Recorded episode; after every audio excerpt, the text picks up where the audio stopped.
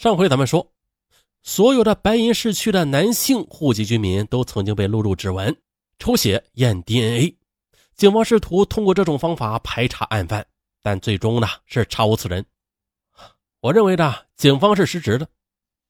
白银棉纺厂原保卫科科长董占胜采访时说道：“董占胜说了，警方应该及时的向社会公布案情啊，有助于市民提供自己知道的蛛丝马迹，即便是破不了案吧，啊，让大家提高对陌生人的防范，不让陌生人进家门，这是好的呀。可是连这个都没有做到。”是吧？那如果早做到提醒的话，不会有后来这么多人遇害了。而事实上呢，直到二零零四年，基于传言众多、社会影响太大，呃，再不公布案情，已经是无法向社会交代啊。白银市公安局这才公布了一份《白银市公安局刑侦系列强奸杀人案件宣传提纲》，证实了白银确实出了个杀人狂，不是一个社会传言。不妨跟你说了，我们家里还曾经给北京写过信呢。请求破案，啊，每过几天我就去公安局里问一问，但是总是答复案子没有进展，说牵扯的人太多。崔向平说：“这十八九年来啊，没有听到过一点关于案件侦破的好消息。”后来省公安厅换了厅长，提出要破掉这个积案，分局的一位刑警大队长叫我去啊，给我看嫌疑人的画像，我才知道啊，这个杀人魔原来是有过目击者的。不过，直到现在也没有听说把他给抓住。崔向平认为呢嫌疑人画像早就应该向社会公布，以帮助缉凶。大家看呐，最早的案件都已经发生三十年了，那凶手那时要是二十岁，现在就得五十岁了；凶手当年要是四十岁，那现在得七十岁了。容貌变化会相当大，很难找。另外的，这个人还在不在人世啊？这都不好说了。崔向平自己毕业于甘肃政法学院，知道时间越长，案子越难破。警方束手无策，啊，让民众在互联网上有了支招破案的愿望。西南政法大学应用法学院的学生专门的组织了对此案的网络研讨，果壳网、果壳谋杀现场法医小组等啊，均对此案有过深入的讨论。其中呢，最为火热的是天涯杂谈上的一篇题为《白银连环杀人案最新线索汇总，一定可以破案》的帖子。于是呢，一些疑似参与办案的刑警也参与了网络讨论，并且上传了部分案发现场的照片等案件资料。当时有位疑似白银刑警的网友称，其实，在第一起案件发生后，是很有能力破案的。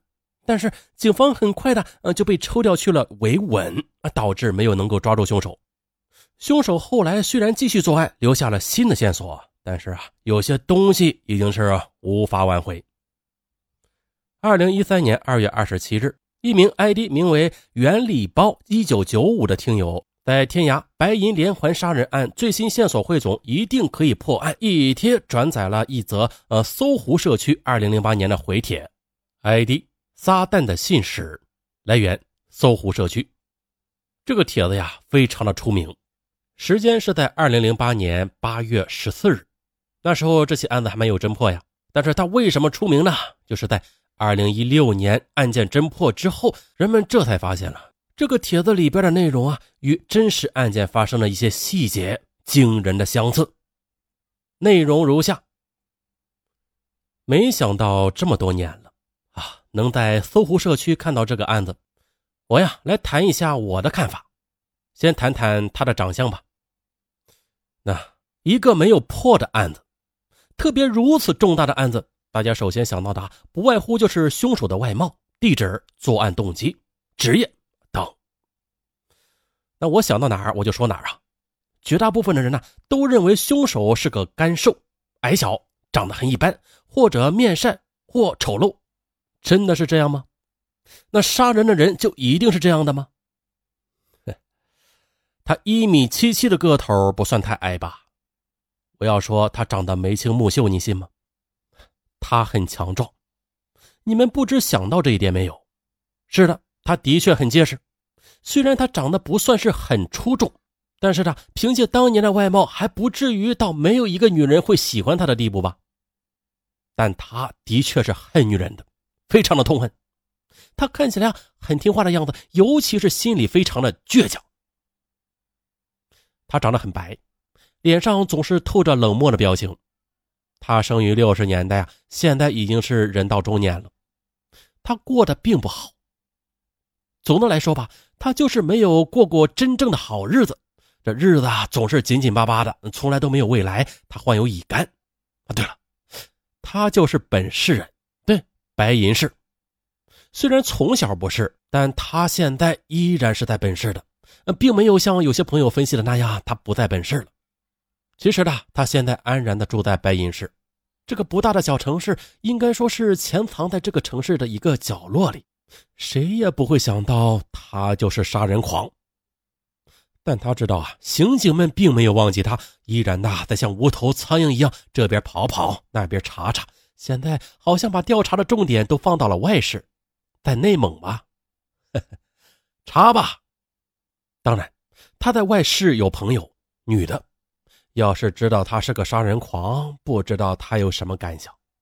他同时知道，也许不知道哪一天会有几个人把他摁倒在地上。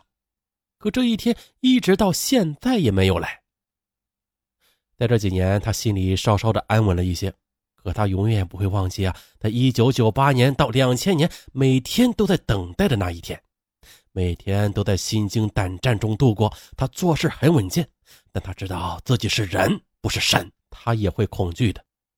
他想起了自己小时候逮住一只猫，用刀割下猫头，剖开肚子的事儿。现在想想，那时候心里就有一种说不出的快感。他自己也知道，那时候他自己啊，就可能有什么不对劲的地方了。你知道他每次杀完人的心情吗？忏悔呀，忏悔，但却抵挡不住那份巨大的快感。他知道自己黑帆布包里的东西，他在心里告诉自己：等一等。可还是忍不住。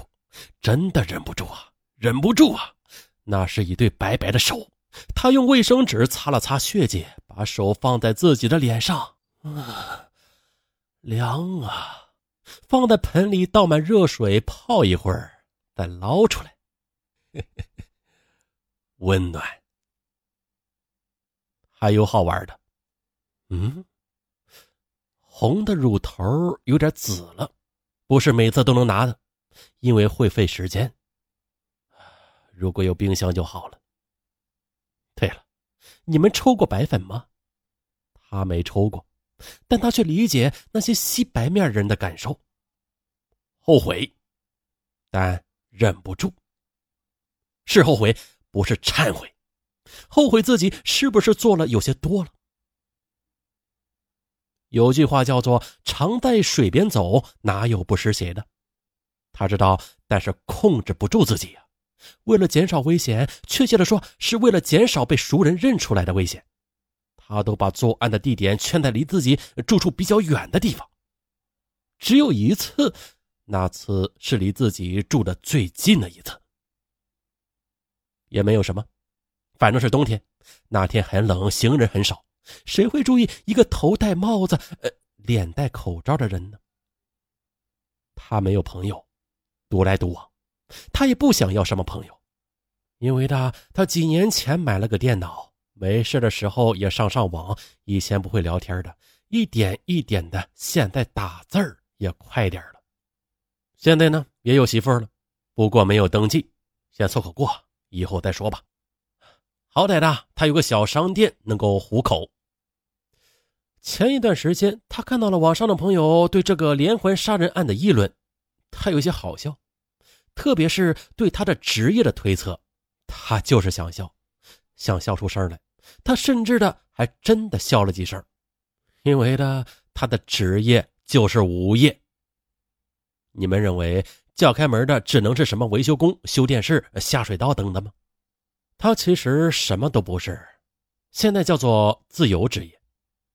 警察早就把你们推测的职业查了个遍，所有想到的职业都查了。啊，他是怎样叫开门的？那些死去的女人为什么会如此相信他？啊，他为什么要杀死他们？杀死他们的过程又是怎样的？你们想知道吗？真的想知道吗？行，我想先听听你们的想法，再告诉你们。我现在要到湖边溜达溜达去了，明天继续说，拜拜。